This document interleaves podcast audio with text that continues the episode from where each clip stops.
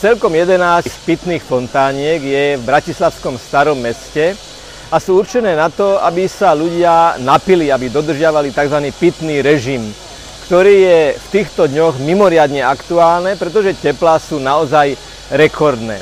Lekári upozorňujú na to, že snáď netreba stále a vždy chodiť s fľašou ruke a stále si z nej upíjať, ale zhodujú sa na tom, že pitný režim, to znamená poriadok v príjmaní pravidelnom príjmaní tekutín je pre telo veľmi dôležitý.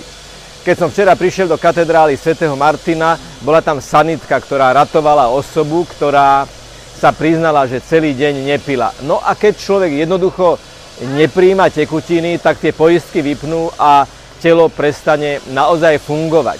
Telo je svojím spôsobom symbolom fungovania duše. Tak ako telo potrebuje pravidelný prísun pokrmu a tekutín, takým istým spôsobom potrebuje aj duša pravidelný prísun pokrmu a tekutín.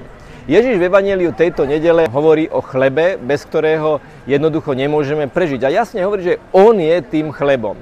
Spomenieme si aj na rozhovor Ježiša so Samaritánkou pri studni, ktorej hovorí o tom, že on jej môže dať vodu, po ktorej nikdy nebude smedná.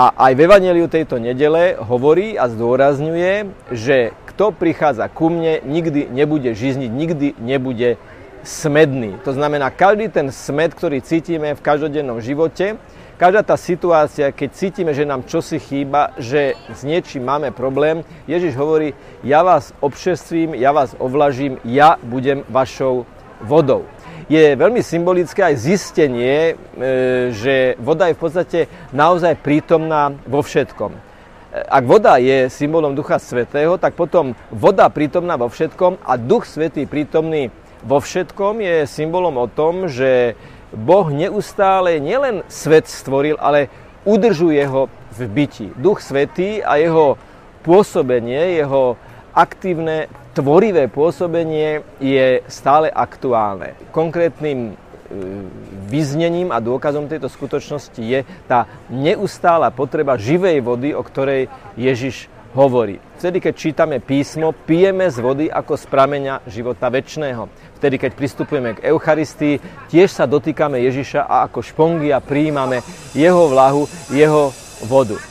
Takže v týchto dňoch, keď sú veľké teplá, si uvedomme, ako veľmi potrebuje E, vodu naše telo, ale popri tom, ako symbol si to uvedomujeme tiež, ako veľmi nevyhnutne potrebuje vodu Ducha Svetého, vodu Ježiša Krista, vodu prameniacu z, zo studne, zo žriedla života väčšného aj naša duša. A ako hovorí Sveté písmo, ak prežije naše telo a neprežije naša duša, o čom by to celé bolo? O čom by bol život a kam by smeroval?